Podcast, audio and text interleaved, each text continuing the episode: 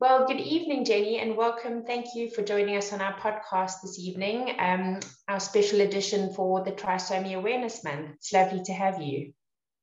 Well, thank you very much for inviting me. It's um, great to be able to speak to you. Yeah, so as one of the founding members of Soft UK, we'd love to hear your story and please tell us um, a little bit about your journey and how you became one of the founding members.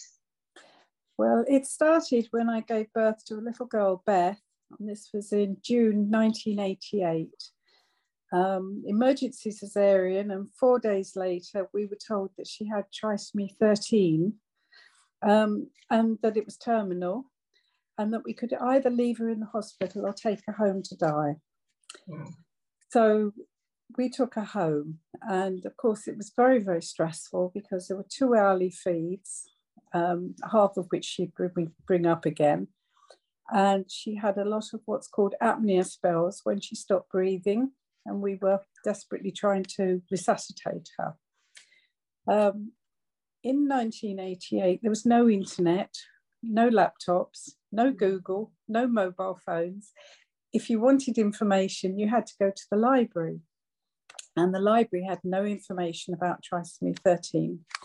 Um, the hospital said that she was the first baby that had been born with this, and it was very, very, very rare. So there was absolutely no support.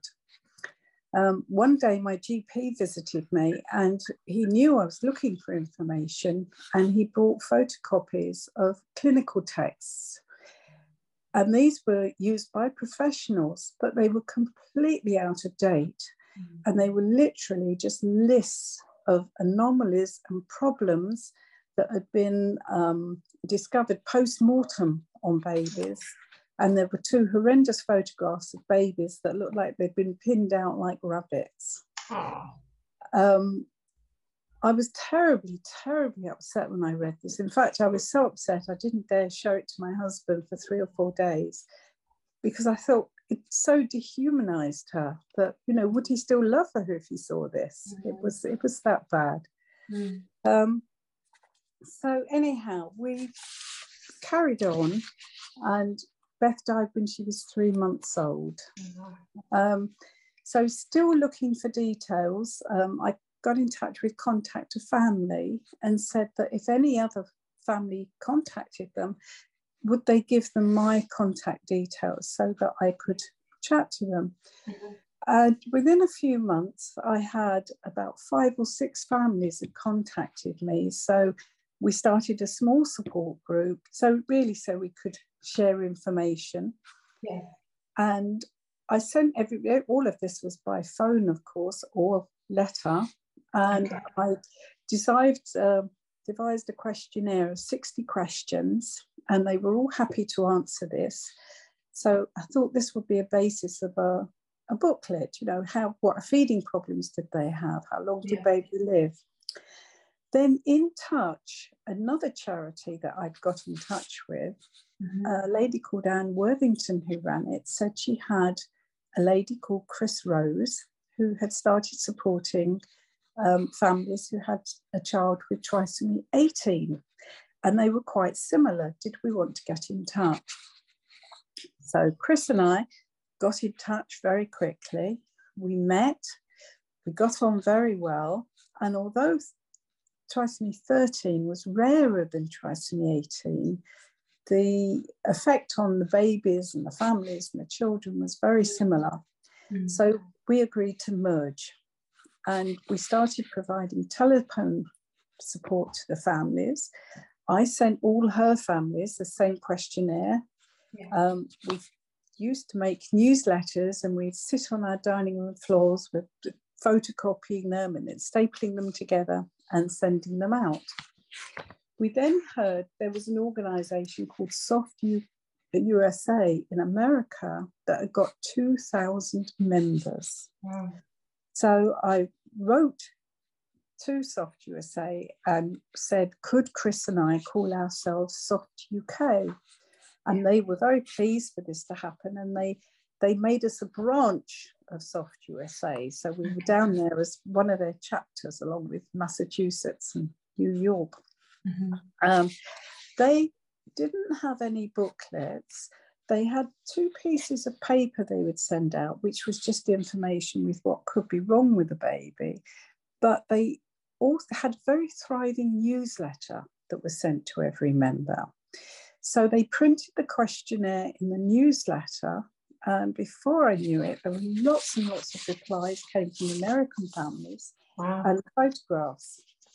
So with all the British families and the American families, there were quotes from parents. I added the basic medical information. There were photographs of babies and children. And the next step in having a booklet was to get it approved by professionals. Yeah. So we wrote to 15 UK geneticists. Um, one very well known one wrote back and said, No, can't be done. But a young geneticist, Ian Young, he was very, very helpful. And he not only proofread the booklet, but he dotted all the I's, he crossed all the T's, he changed things. He really sort of was very enthusiastic that this was going to go ahead and it was going to be done for parents. Um, so then we had the booklets printed and we started producing information packs which included the newsletters, and we'd send out a free booklet and we'd send out a link list. So the link list was families that were happy to go on and give their telephone numbers and addresses so that other families, if they were nearby, could contact them and they yeah. could exchange details. All of this, right from the beginning, Chris and I were very determined it would be free of charge to families. Yeah.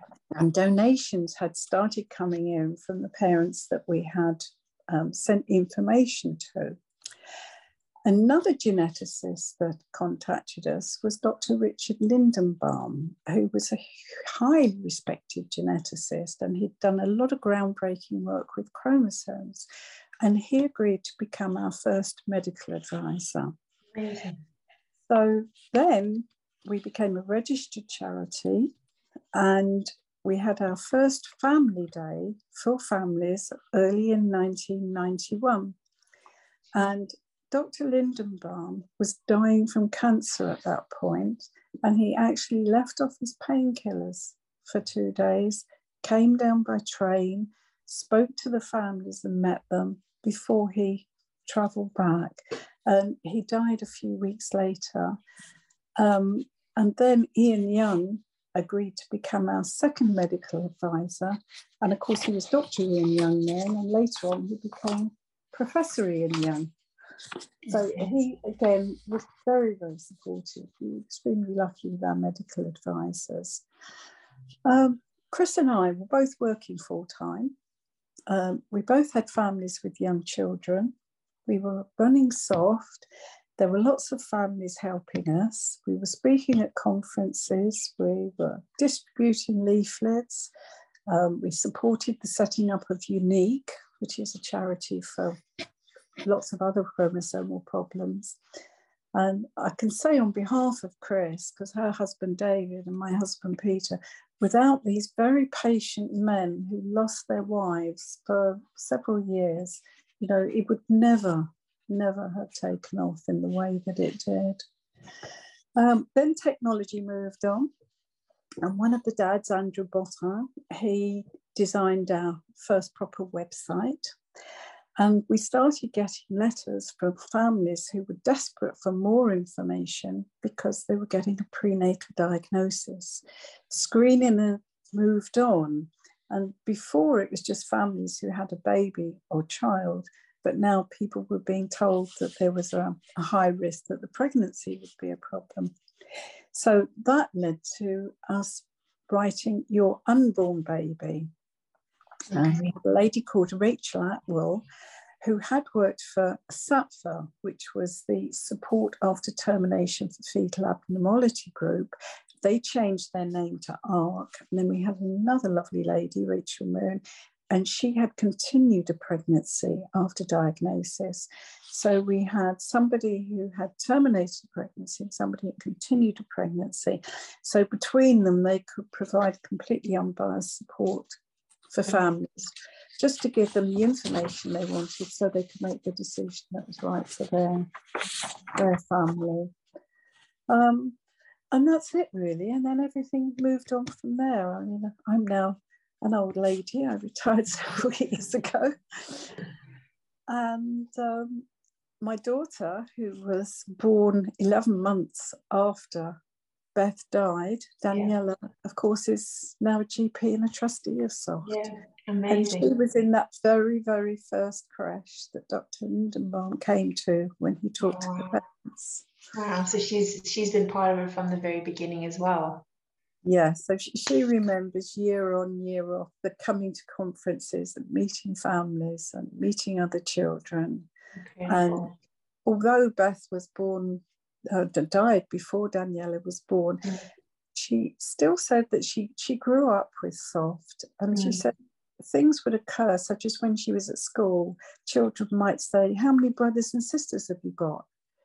And she said it was a horrible question to answer because if she didn't mention Beth, then she felt she was letting her down. And if she did mention Beth, they'd say, oh, we didn't know her.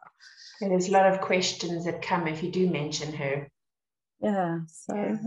yeah. But she spoke at the conference along with Steffi, and that the girl who'd got um, a sibling with AT, and they both spoke yeah. about their their experiences. Yeah. So special and such a family involvement in the charity from from the start, which is so lovely. Yeah.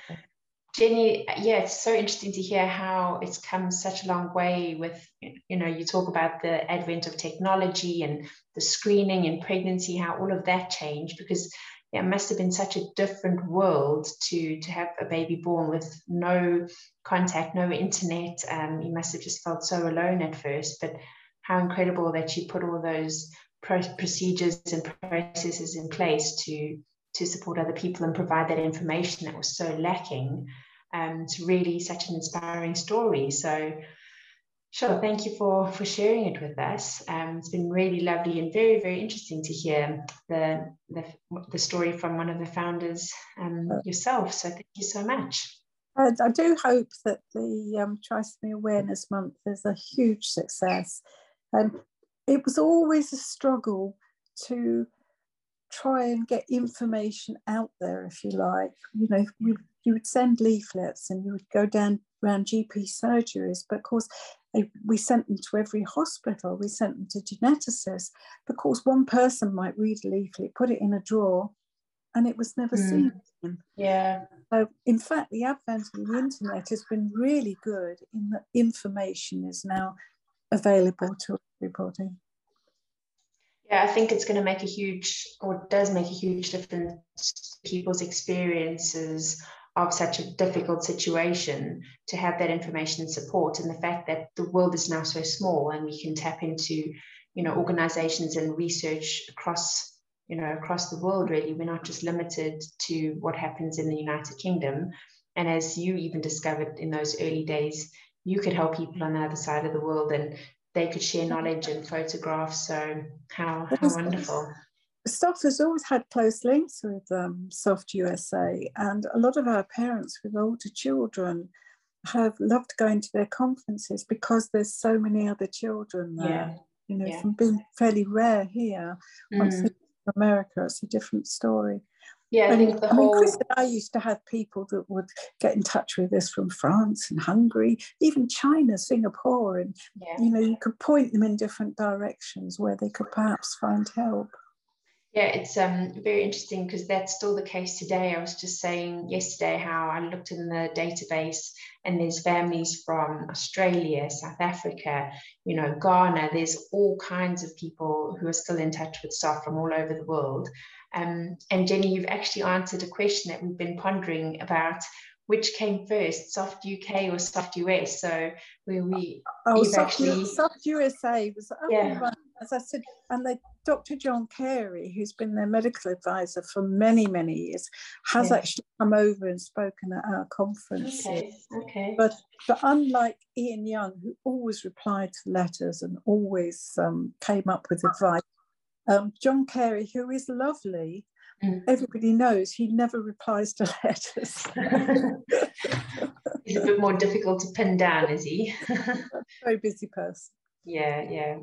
What the, all these professional advisors are amazing, giving of their time and their expertise. And um, yeah, we've got some fantastic advisors at the moment who are so passionate and you know, we yeah. hear time and again that they're in touch with families, answering questions, you know, ringing up in the middle of the day or the middle of the night. And it's really incredible the lengths they go to, the passion um, behind the work that they do. So it's lovely yeah. that that that continues as well. Lovely. Anyway, yeah, thank you very much for talking. Yeah, thank you, Jenny. It's been really lovely. We really appreciate your time and thank you for joining us in Trisomy Awareness Month.